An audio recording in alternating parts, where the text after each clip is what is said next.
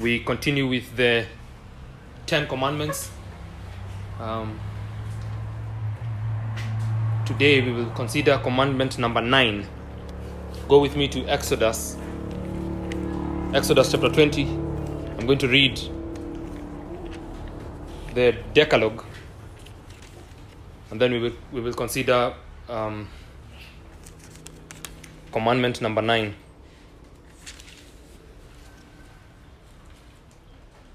Hear the ten words. And God spoke all these words, saying, I am the Lord your God, who brought you out of the land of Egypt, out of the house of slavery. You shall have no other gods before me. You shall not make for yourself a carved image or any likeness of any, anything that is in heaven above, or that is in the earth beneath, or that is in the water under the earth. You shall not bow down to them or serve them.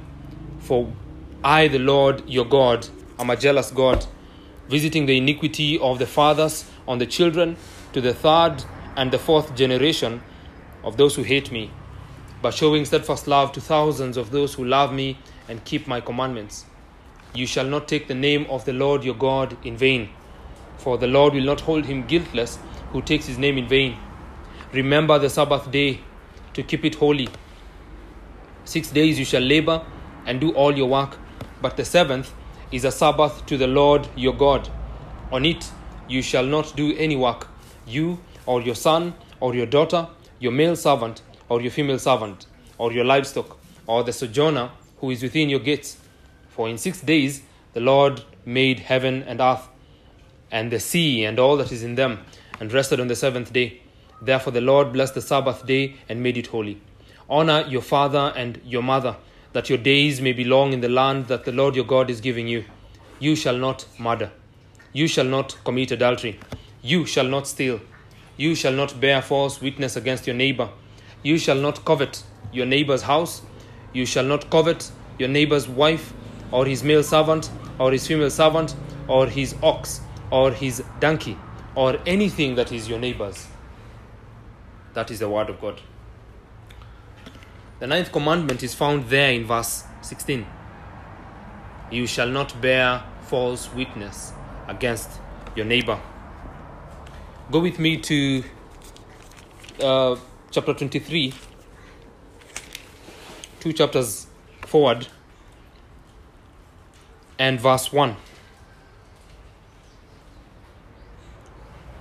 Exodus 23, verse 1 You shall not spread a false report. You shall not join hands with a wicked man to be a malicious witness. So you have the same, you have the same there. Um, consider with me the Proverbs. So just before we jump into the gist of of this commandment, I'd like to show you that the scriptures are full of this command not to not to bear false witness, not, not to be liars. Proverbs chapter 6. You have those six things that the Lord hates. And in there, twice is mentioned the, the liars, those who bear false witness.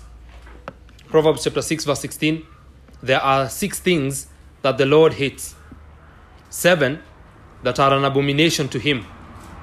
And what are those? Haughty eyes, a lying tongue. So you have it there in verse 17. And hands that shed, shed innocent blood, a heart that deceives wicked plans, feet that make haste to run to evil. Verse 19. A false witness who breathes out lies, and one who sows discord among brothers. Chapter 12, Proverbs. Verse 22 Lying lips are an abomination to the Lord. You see that? Chapter 19, Proverbs. Verse 5 A false witness will not go unpunished, and he who breathes out lies will not escape. The same chapter, verse 9 a false witness will not go unpunished, and he who breathes out lies will perish. Chapter 19. We have chapter 19, verse. Um, yeah, so verse 5 and verse, verse 5 and verse 9. Then we have chapter 21, two chapters ahead. Verse 28. A false witness will perish, but the word of a man who hears will endure. Then we have chapter 24, few chapters ahead. Verse 28.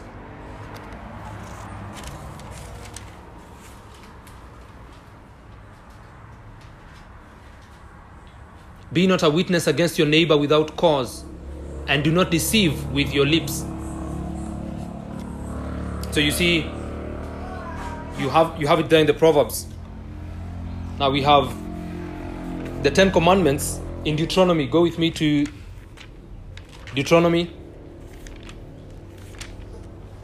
chapter 5.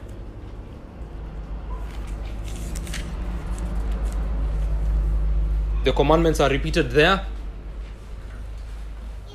And you have verse, verse 20, and you shall not bear false witness against your neighbor. Same book, chapter 19, Deuteronomy chapter 19.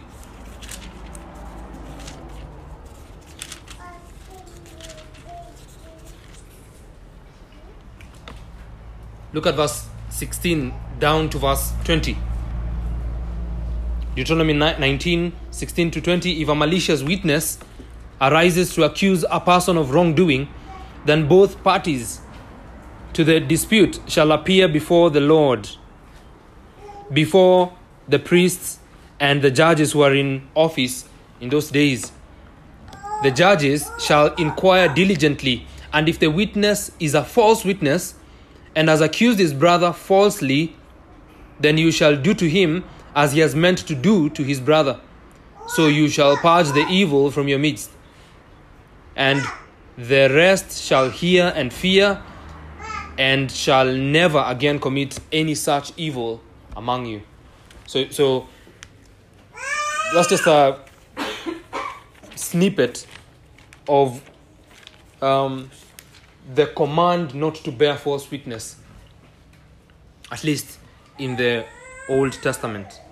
Now, Baptist Catechism, the question is asked, What is required in the ninth commandment? And the answer is given The ninth commandment requireth the maintaining and promoting of truth between man and man, and of our neighbor's good name, especially in witness bearing. Next question after that is asked, What is forbidden in the ninth commandment? And the answer is given, The ninth commandment forbiddeth whatsoever is prejudicial to the truth or injurious to our own or our neighbor's good name.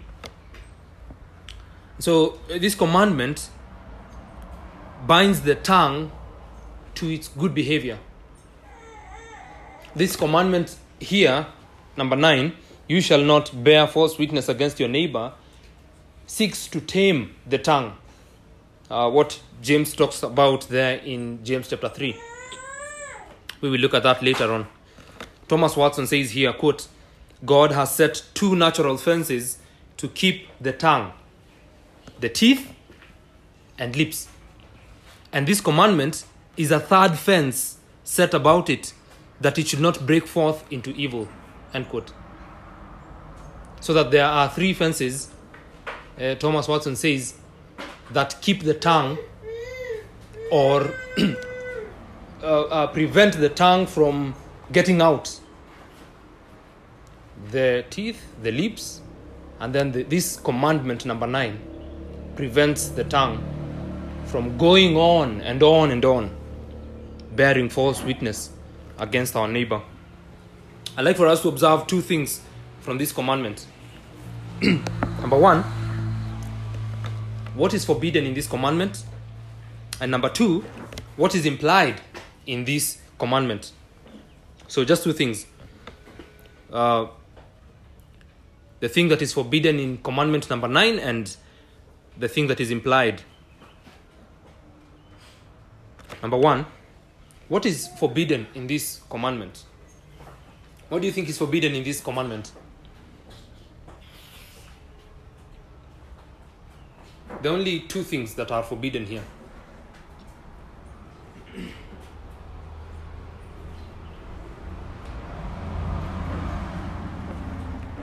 Mhm.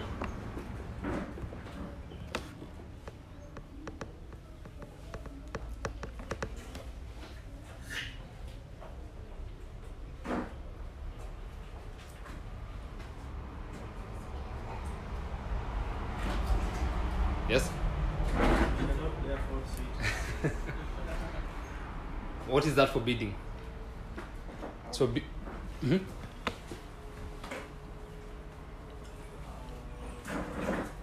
lying, lying. lying, So it forbids lying, basically. We are forbidden from lying. This commandment forbids lying, all sorts of lying. There are three, there are three ways that we can lie. We can speak that which is false, we can bear witness to that which is false, and we can swear, we can make an oath to that which is false. It is condemned in this commandment speaking lies speaking that which is false. As we read earlier in proverbs chapter 12 verse 22 lying lips are an abomination before the lord to the lord. To lie is to speak that which one knows one knows to be an untruth you know that something is not true but you go ahead to speak it that is lying there is nothing more contrary to God than lying. The Holy Spirit is called the Spirit of truth. The Spirit of truth. Then First John chapter 4, verse 6. And so lying is an evil in and of itself. But then lying carries with it more evils. When we lie, we do not only go on to uh, give more lies, but there are more evils that that uh, are carried along with lying. And so the scriptures tell us that lying is of who? Lying is of the devil. John chapter 8. Look with me at John John chapter 8. Jesus here tells the Pharisees that they are of their father the devil. Verse 44. Let's, let's begin from verse 39. They answered him, Abraham is our father. Jesus said to them, If you were Abraham's children, you would be doing the works Abraham did. But now you seek to kill me, a man who has told you the truth that I heard from God. We're going to see this whole matter of truth in the morning sermon. Paul tells us that the truth is in Jesus. He's, he's the way, the truth, and the life. And so he says, This is not what Abraham did. Verse 41 You are doing the works your father did. So Jesus begins now. They said to him, We were not born of sexual immorality. We have one father, even God. Jesus said to them, If if God were your father, you would love me, for I came from God, and I am here. I came not of my own accord, but he sent me. Why do you not understand what I say? It is because you cannot bear to hear my word. And then in verse 44, he tells them, You are of your father the devil, and your will is to do your father's desires. And then he says, He was a murderer from the beginning. He, he commits that sixth uh, commandment, he breaks it. And then, and does not stand in the truth because there is no truth in him. So the, the contrast of, of, of lying is uh, truthing or speaking the truth. Um, as, as, as our pastor told us uh, when we were going through that verse of speaking the truth in love, uh, living in truth. That's not how the devil is. He was a murderer from the beginning and does not stand in the truth because, because there is no truth in him. When he lies, he speaks of his own character, for he is a liar and the father of lies. And so we see there that lying, lying, lying is of the devil. The devil is behind this sin of lying. Where there is a lie in the tongue, the devil is in the heart. Go to Acts, Acts chapter 5.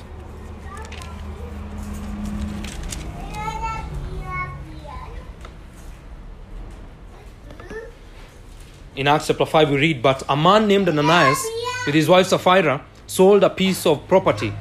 And with his wife's knowledge, he kept back for himself some of the proceeds and brought only a part of it and laid it at the apostles' feet.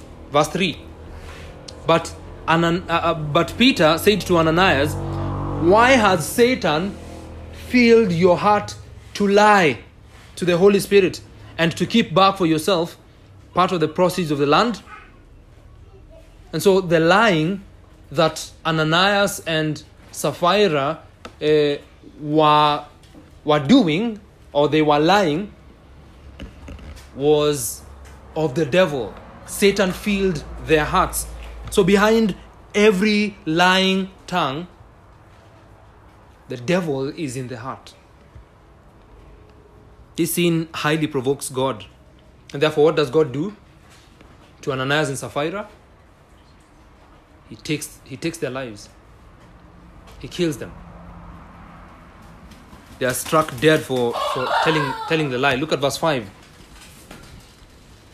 When Ananias heard this, so, so in verse 4 we read, While it remained unsold, this is Peter speaking to Ananias, did it not remain your own? And after it was sold, was it not at your disposal? Why is it that you have contrived this deed in your heart? You have not lied to man, but to God. And then verse 5 we read, When Ananias heard these words, he fell down and breathed his last. And great fear came upon all who heard it. They went and buried him. Same thing happens to his wife. She, she comes and lies and provokes God. God kills her. And so, this is, this is a very serious thing. We are not to be liars. It is forbidden in this commandment you shall not bear false witness against your neighbor that we should not lie. It's forbidden for us to lie. Now consider that the, the fires of hell are particularly there for liars. The furnace of hell is heated for liars. Go to Revelation chapter 21, last book in the Bible, verse 8. Revelation 21, verse 8.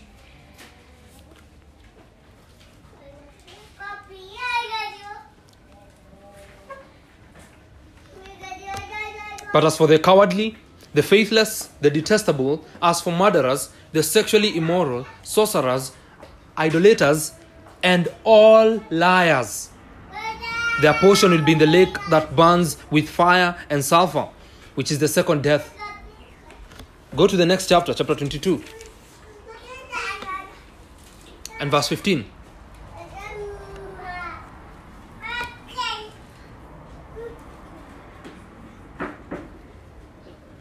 Outside are the dogs and sorcerers and the sexually immoral and murderers and idolaters and everyone who loves and practices falsehood.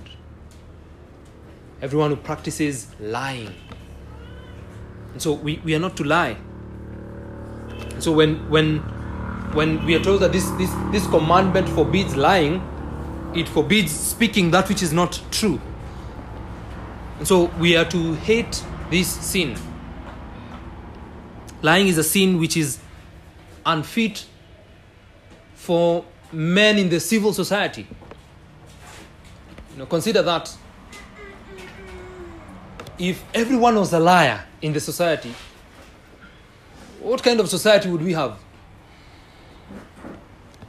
What sort of business would people engage in?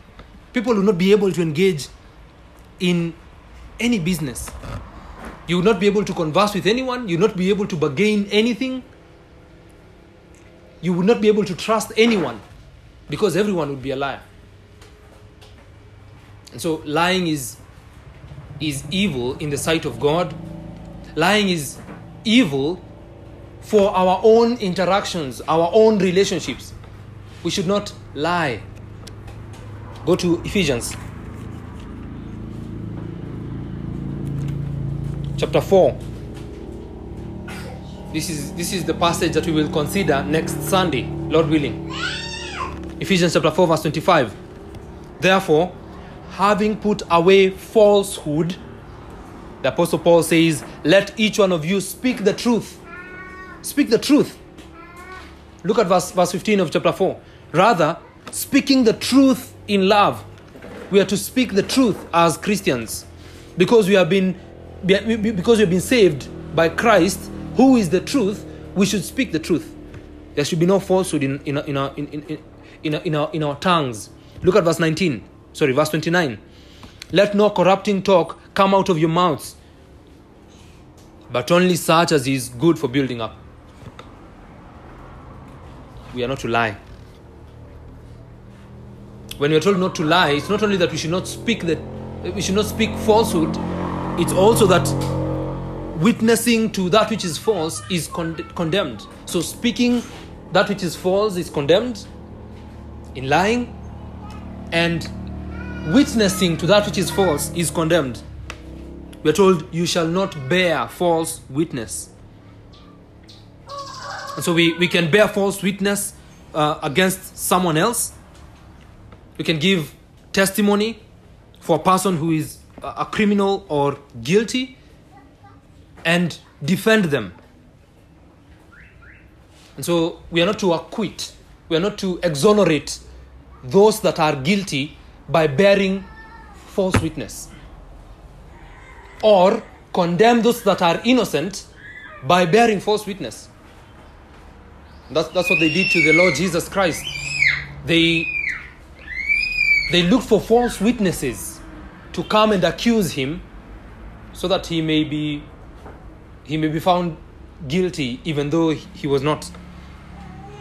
And so we, we are not to we are not to bear false witness against others by uh, by speaking lies, by defending those that are guilty, or by accusing those that are innocent. So we, we read there that you shall not bear false false witness. So, so we are not to stand uh, in the witness stand and accuse those that are not to be accused. And so you're able to understand me, eh? Bearing false witness is twofold. It's that we exonerate, we acquit the one that is guilty, and we condemn the one that is innocent when we bear false witness. Again, we read in, in, the, in, the, in the Proverbs, chapter 19, verse 5, that a false witness will not go unpunished, and he who breathes out lies will not escape. Chapter 19, verse, verse 9. A false witness will not go unpunished, and he who breathes out lies will perish. And then we read there in Deuteronomy that the judge must investigate. They must establish that the witness that is being borne is a truthful witness. And if it, if it is not truthful, that person that is bearing false witness should be done should be done unto that which they wanted the other person to be done unto. If they wanted the other person to be murdered, they are to be murdered themselves. It's, it's that serious. So God says, You shall not bear false witness. And so, what is forbidden in this commandment is lying. Lying, speaking those things that are not true, uh, lying in witnessing to that which is not true, and lastly, lying, swearing to that which is false. taking a false oath. So we are not to um, to sin by making an oath that is that, that- is that is false. Um, you realize that people, when you bear false witness, you are as it were taking an oath, right? When you stand before the witness stand, what happens? The Bible is given, isn't it? And then you place your hand there, and then you swear. You take an oath. You say that you're going to say the truth, the whole truth, and nothing but the truth. This ninth commandment forbids swearing falsely. It forbids speaking lies. It forbids uh, bearing false witness, and it also forbids swearing to that which is false. So that when you, you when you when you swear falsely, you inevitably are going to make a false witness. You're going to be a false witness, and therefore you're going to you're going to be party to the taking of someone else's life or accusing the one that is innocent. Any any question or comment?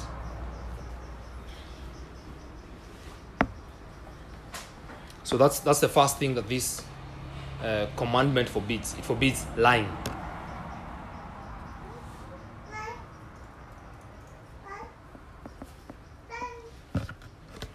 Any question or comment?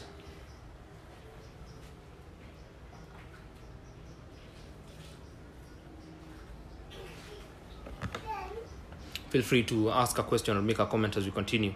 The second thing that this commandment forbids is slandering. Slandering. Now, when, when we slander, we break the ninth commandment. See, the way you're afraid of the snake's lips. See how the snake uh, takes out its lips and seems so dangerous. Isn't? When you look at it and it, and it- and it does that, you, you're afraid. That's how you should fear the slanderer. The way that tongue uh, comes out from the snake is the same way that the tongue of the slanderer comes out of them. Thomas Watson says that like the the poison in the snake's in, in the in the scorpion's tail is the poison in the slanderer's tongue. This commandment forbids slandering. Slandering is to report things of others unjustly. Gossiping, as it were. Does not ma- matter how much holy you may seem or you may be. The lips of the slanderer can get anyone. I mean, Christ, the most innocent uh, upon the earth, was reported to be what? What did they accuse him of? Or slander him of? They said he was a he was a glutton and a drunkard. There in Matthew chapter 11, verse 19. Slandering is like hacking someone without touching them. You speak you speak against someone else unjustly, things that are not true of them. And so the tongue inflicts such great wounds that no physician can heal. Go with me to James chapter 3.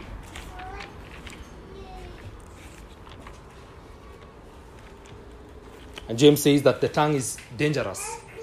It's a dangerous thing.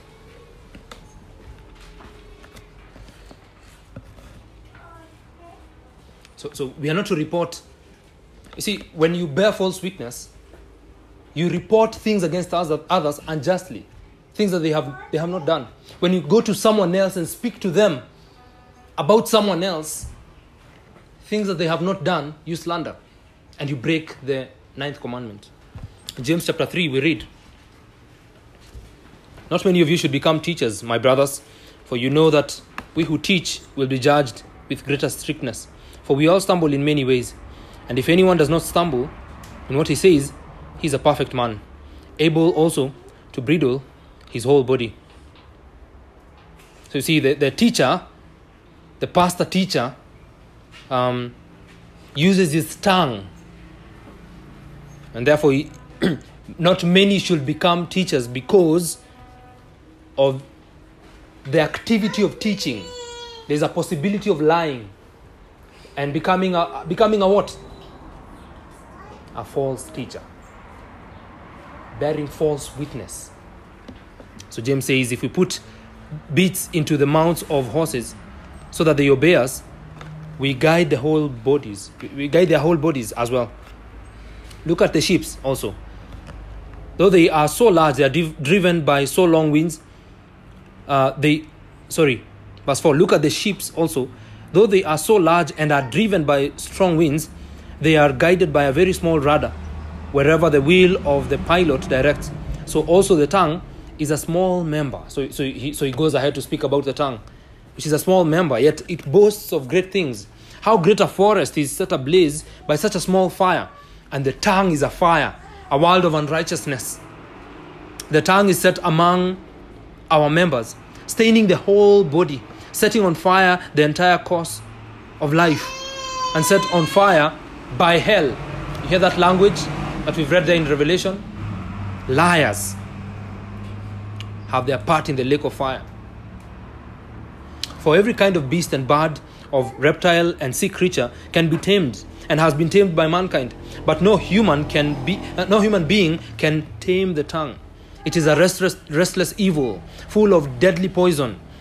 With it we bless our Lord and Father, and with it we curse people who are made in the likeness of God. You see that curse people there? Slandering against others. It's not only that we curse others by, by speaking rudely and angrily at them, it's also that we speak falsely against them without their hearing. From the same mouth come blessing and cursing. And you realize how it's possible for, for people to bless others with their tongue, and then when they, when they go to secret, they speak falsely against them.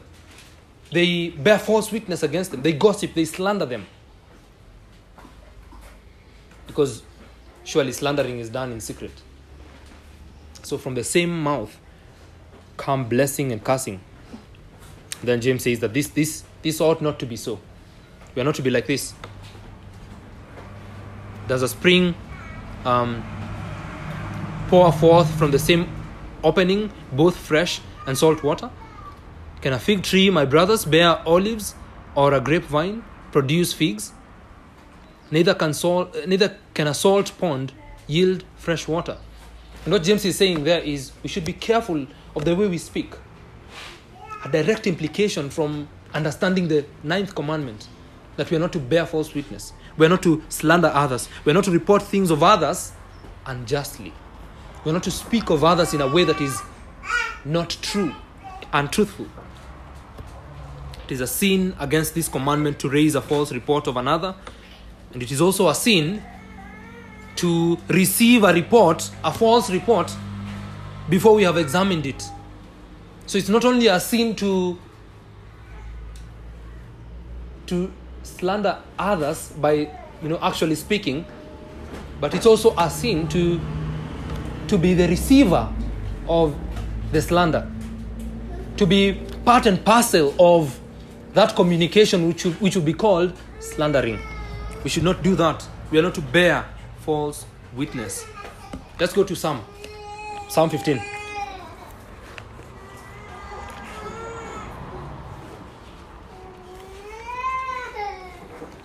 The Psalms, Psalm chapter 15. We read verse, verse 1 to verse, verse 3.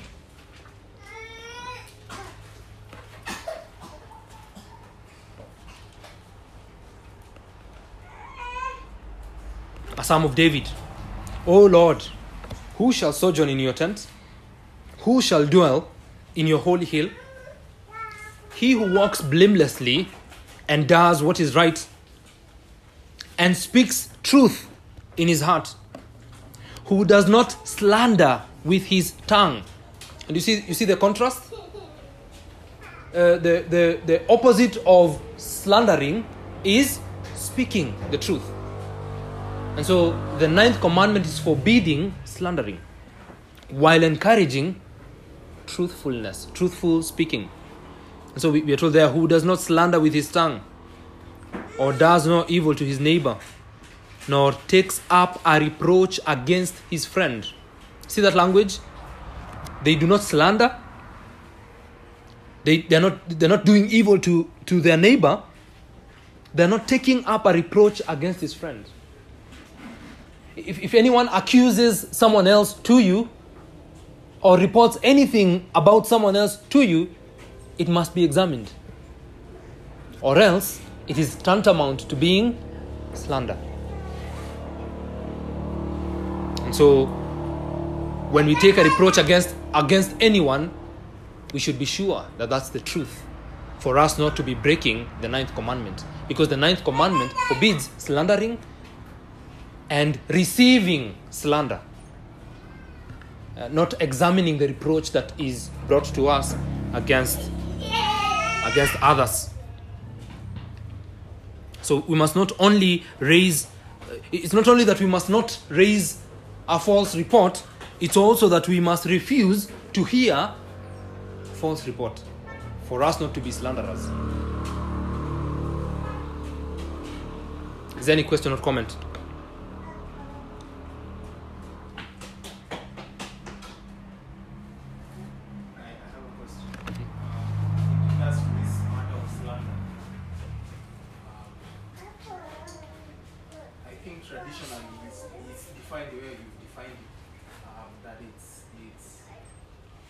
something false about someone else to someone else. Um, but, but the question is is raised also on when you are speaking something that is true to someone else, but it's also not in your position to say that, if you get what I'm saying.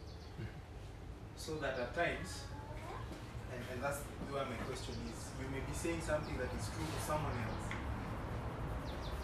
but maybe that person wouldn't want their truth told to someone else, if you get what I'm trying to say.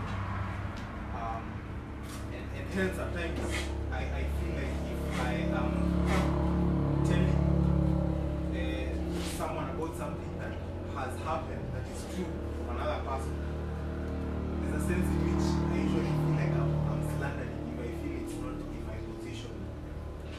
say that. If you get, if you get what I'm trying to say, um, or you hear someone is saying about something that happened to another person, um, especially in this circle, and you feel or you hear them say that let me not talk about it because I'll be slandered. So I wanted a slight clarification on that because at times I usually struggle with that also in my heart. When I feel like I'm saying the truth, but at the same time I, I am not sure I should be saying it. So at times it feels like I'm slandering.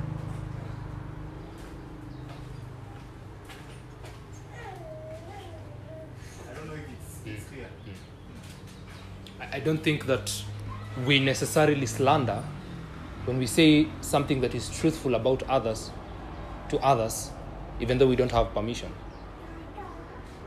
Um, whatever the activity is happening there, it- should not necessarily be called slander. It may be slander because of other things. Uh, it may be slander because when you tell them, when you tell, when you say the truth to someone, then that person would start like you start having a conversation about it which eventually has lies in them but you telling someone something that is true about someone else and you know that it is true is not necessarily at the core slandering but then it becomes slandering because when the activity continues it's not only that you will be telling them, they'll also be participating. And while you communicate the truth, remember what Pasi told us. You should communicate the whole truth. And so sometimes you communicate the truth, it's not the whole truth, becomes slander. Because it is lying. You start lying when you're not uh, uh, perfectly representing the other person. And so we should be very careful with that. Mostly, so, so you realize I've said it's not necessarily at the core slander, but more often than not, it is slander because it's not always truthful representation. There are lies in the way we represent it. Uh, more often than not, we do not say the whole truth, which is tantamount to lying.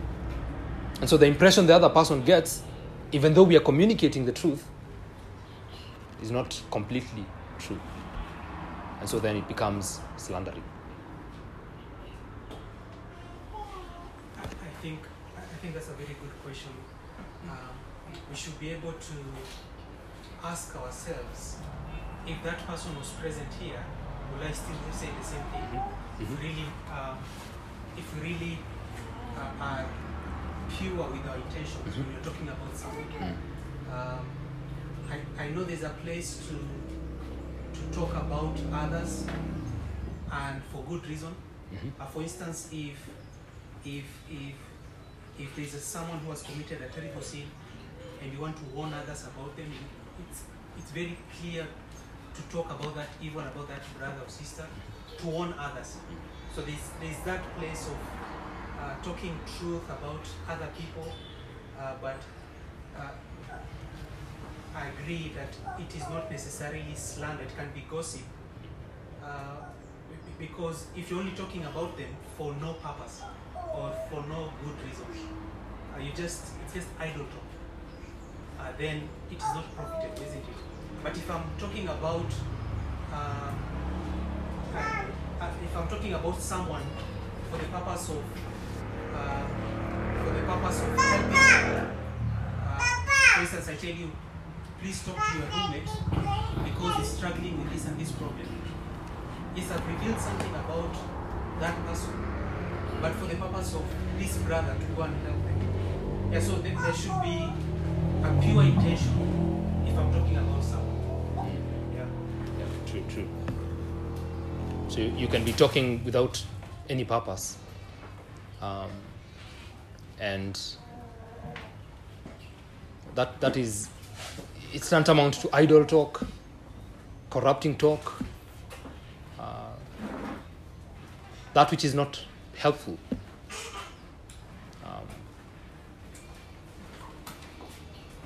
Yeah, yeah. Something else that Pasia said that I, I, I forget. Yeah.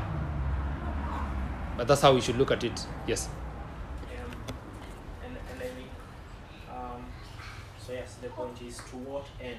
Mhm. Um, uh, why why do I feel the need to, to tell someone even truthful things about um, someone else, um, which we liken it to how uh, we resolve conflict even in, in, the context of a church. Uh, when someone has done wrong uh, against you, either directly or indirectly, uh, the scripture guidance is to approach that person. Um, and so even maybe before you talk to someone else, let that be after you have approached uh, uh, this person. Because there was a time I found a really good definition of gossip or slandering was um, giving information that might even um, make you think bad things of, of the person being given. And even if it's tr- even if what you're sharing is truthful things, um, I mean we are human beings and um, we have the tendency to forget the grace part of it. Um, um, we will lean more towards okay, uh, building guards and Mhm, being mhm, biased. Yeah. So to what end? Um, uh, we do it in purity, and is it something that we uh, we would be comfortable talking uh, with that person if uh, he or she is present? Yeah.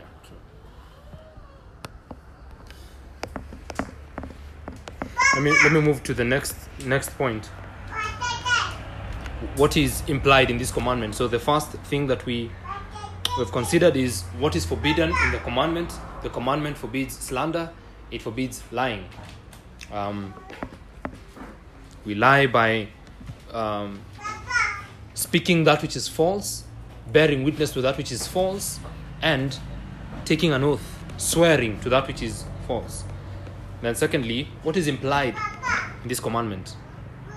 In this point, I'd just like to show you that we are to stand up for others and vindicate them when they are accused falsely, when they are when they are injured by lying lips.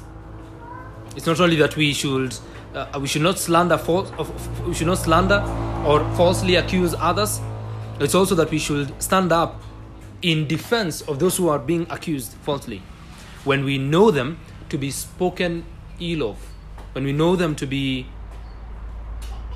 uh, to be falsely accused to be traduced to, to be spoken ill about we should stand for them in defense to vindicate them.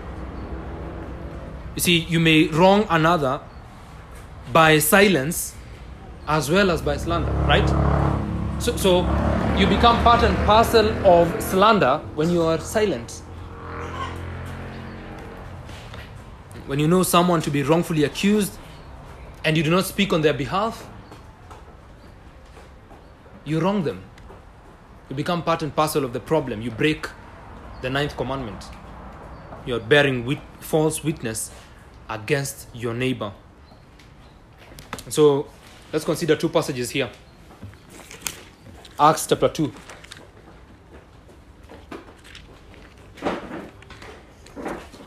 So you have uh, Jesus Christ promises the coming of the Holy Spirit.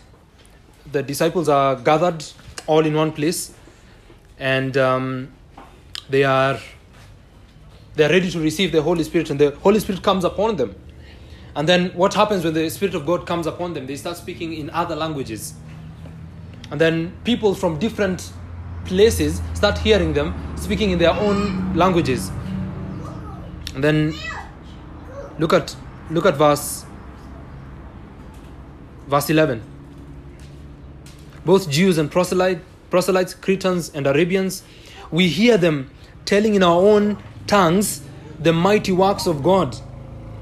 And all were amazed and perplexed, saying to one another, What does this mean? But others, mocking, said, They are filled with new wine. And then verse 14 says, But Peter, standing with the eleven, lifted up his voice and addressed them Men of Judea, and all who dwell in Jerusalem, let this be known to you, and give ear to my words. For these people are not drunk. You see that? That is vindicating others who are being accused falsely. For these people are not drunk, as you suppose, since it is only the third hour of the day. And then he goes ahead to, to give them the, the sermon, that great sermon that saves 3,000 people. So, so we should vindicate others. We should not let uh, false accusation or false witness go by if we can help it. If we can speak the truth, we should speak the truth. That's the implication in this commandment. Um, First Samuel, chapter 19.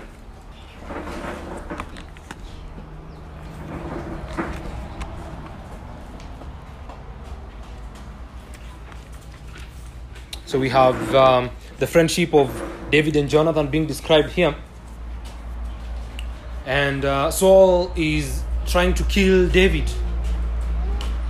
And in chapter 19, we read, And Saul spoke to Jonathan, this is verse 1, his son, and to all his servants, that they should kill David.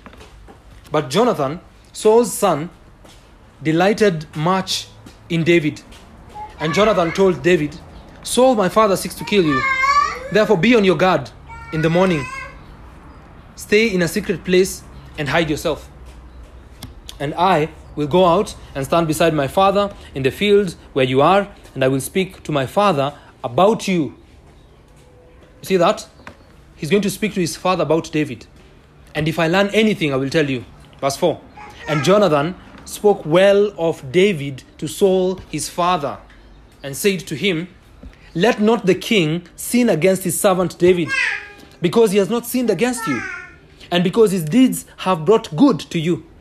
For he took his life in his hand, and he struck down the Philistine. And the Lord worked a great salvation for Israel. You saw it and rejoiced. Why then will you sin against innocent blood by killing David without cause? See that language there? So, so it's as it's as though Jonathan is vindicating David for no reason or without cause. Saul wants to wants to kill David,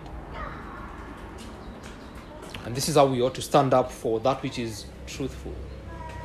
Um, so, so Jonathan says says that he will speak to his father about David. And when he learns anything that his father wants to do to him, he will, he will tell him. We should strive to vindicate those who are um, those who are falsely accused. Isn't that what Saul is doing?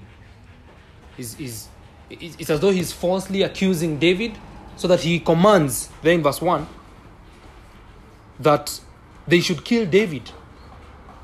Then Jonathan is wondering, why should this man be killed? What wrong has, they, has he done? Is there any question or comment before I make some applications there for us?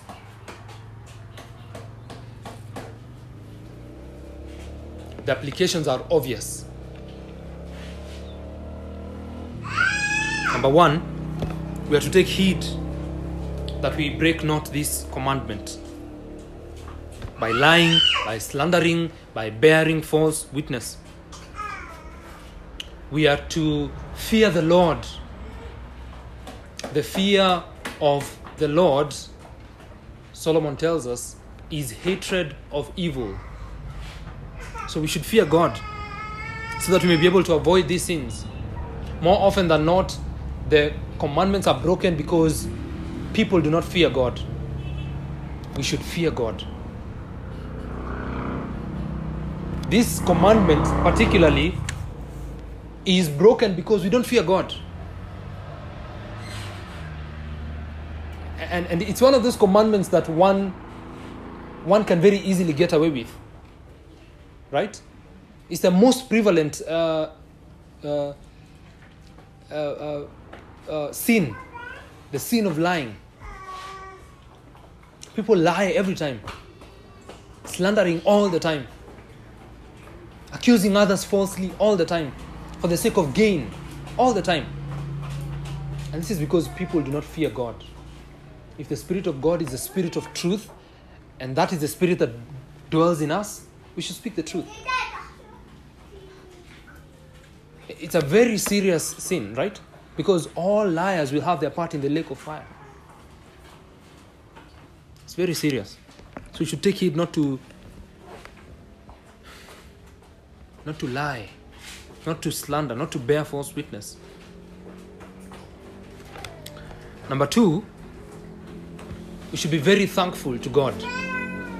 We are to be very thankful to God for the times when He has preserved us from slander, when He's preserved us from lying. I mean, if you have lived the Christian life for a day, you know that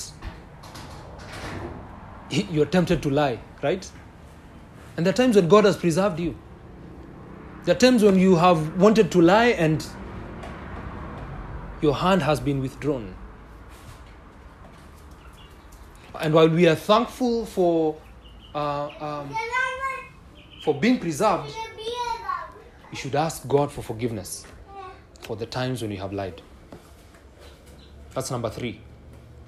Ask God for forgiveness for times when we have lied, when we have borne false witness, when we have slandered others, when we've spoken ill of others, and therefore not being truthful about them. And you see, this sin of lying is instrumental in the death of our Savior.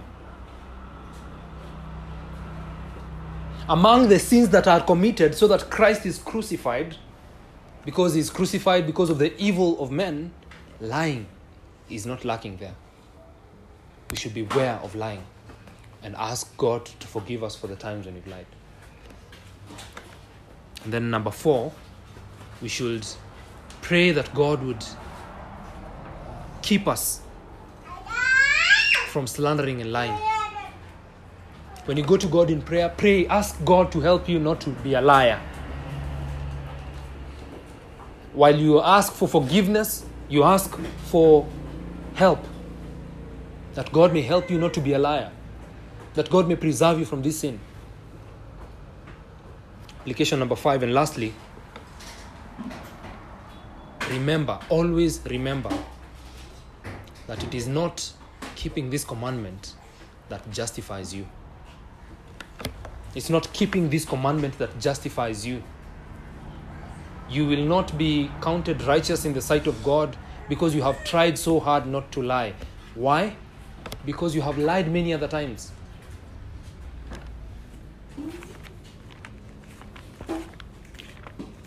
Just remember of the text there in Ecclesiastes. Ecclesiastes chapter 7, verse 21 says, Do not take to heart all the things that people say, lest you hear your servant cursing you. You, you your heart knows that many times you yourself have cursed others. And so you can't be justified because of this. Because you have so tried not to lie.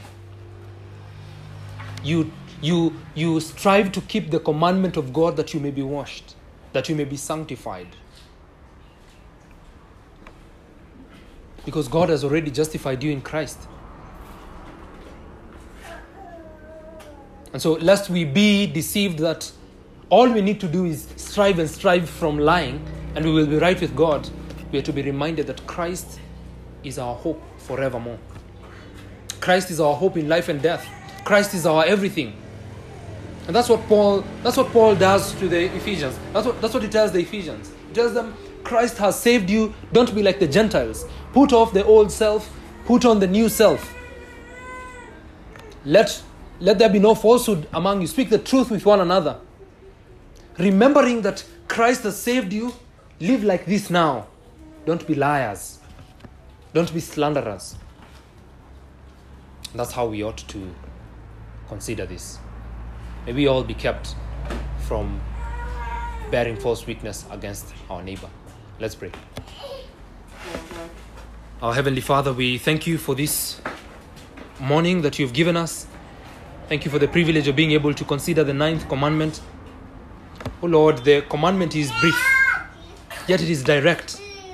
It tells us, it forbids us from lying, it forbids us from slandering. It commands us to stand up for the truth, to be truthful people, because we have Christ who is the truth. Lord, we pray that you may help us to remember that Christ is our righteousness. And we come to the law that we may be sanctified, not that we may be justified. We pray that you may help us to be